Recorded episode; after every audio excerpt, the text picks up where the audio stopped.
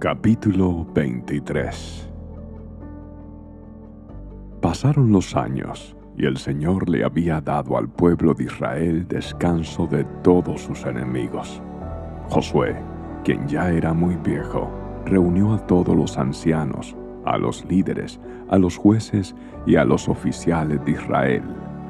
Les dijo, Ya estoy muy viejo Ustedes han visto todo lo que el Señor su Dios hizo por ustedes a lo largo de mi vida. El Señor su Dios peleó por ustedes en contra de sus enemigos. Yo les he repartido para que sea su hogar toda la tierra de las naciones que aún no están conquistadas y también la de aquellas que ya hemos conquistado, desde el río Jordán hasta el mar Mediterráneo donde se pone el sol. Esta tierra será de ustedes, porque el Señor su Dios, Él mismo expulsará toda la gente que ahora vive allí. Ustedes tomarán posesión de esta tierra, tal como el Señor su Dios lo prometió. Por lo tanto, asegúrense de seguir todo lo que Moisés escribió en el libro de instrucción no se desvíen de esas palabras ni a la derecha ni a la izquierda. Asegúrense de no tener nada que ver con los otros pueblos que aún quedan en esta tierra. Ni siquiera mencionen los nombres de sus dioses y mucho menos juren por ellos, ni los sirvan, ni los adoren.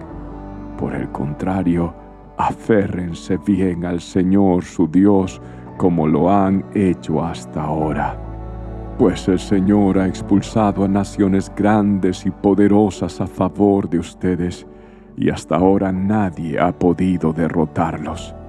Cada uno de ustedes hará huir a mil hombres del enemigo, porque el Señor su Dios pelea por ustedes tal como lo prometió. Así que asegúrense de amar al Señor su Dios.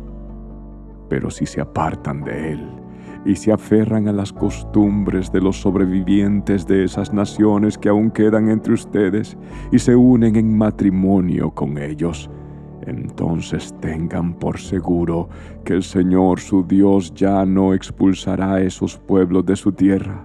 En cambio, ellos serán como una red y una trampa para ustedes como un látigo en la espalda y como zarzas con espinas en los ojos, y ustedes desaparecerán de la buena tierra que el Señor su Dios les ha dado.